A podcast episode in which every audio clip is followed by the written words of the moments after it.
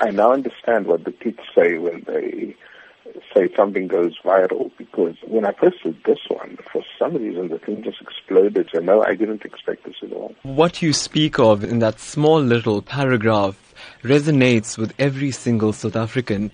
Help me understand what went through your mind when you watched that funeral service, seeing the entire nation come together like that. It suddenly struck me, you know, that we take granted the wonderful, wonderful ways in which, in moments of crisis, we come together as South Africans in such a beautiful way.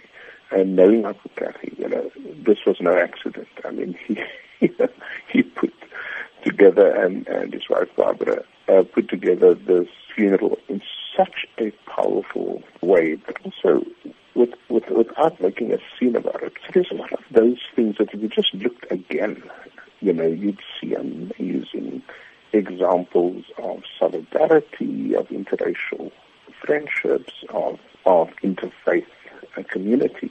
And, and would you say then Ahmed Kathrada has achieved a great deal of his objectives of creating a non-sexist, non-racial, democratic South Africa? No, absolutely. When Ahmed Kathrada died, I had a sense, you know, of one of the last of South African royalty almost, as Neville Alexander used to call them, you know, the Walter Sisulus, the the Nelson Mandelas, and uh, Govan Mbeki, and of course uh, Ahmed Kathrada.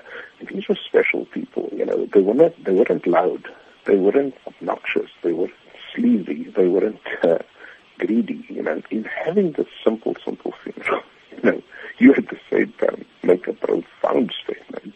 Professor, yeah. yes, that statement didn't stop there. You know, many have said that Ahmed Kathrada stood up for injustice and stood up for whatever he felt in his heart to be incorrect.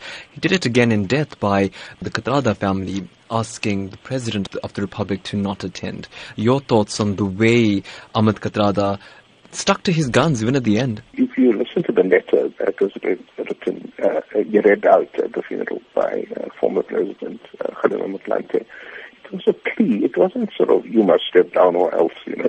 It was very much, uh, look at the country, look at what's happening, look at what you're doing, you know. Don't you think it's the right thing to do, you know? And so even in the way he makes that plea to, to the president, he exemplifies greatness.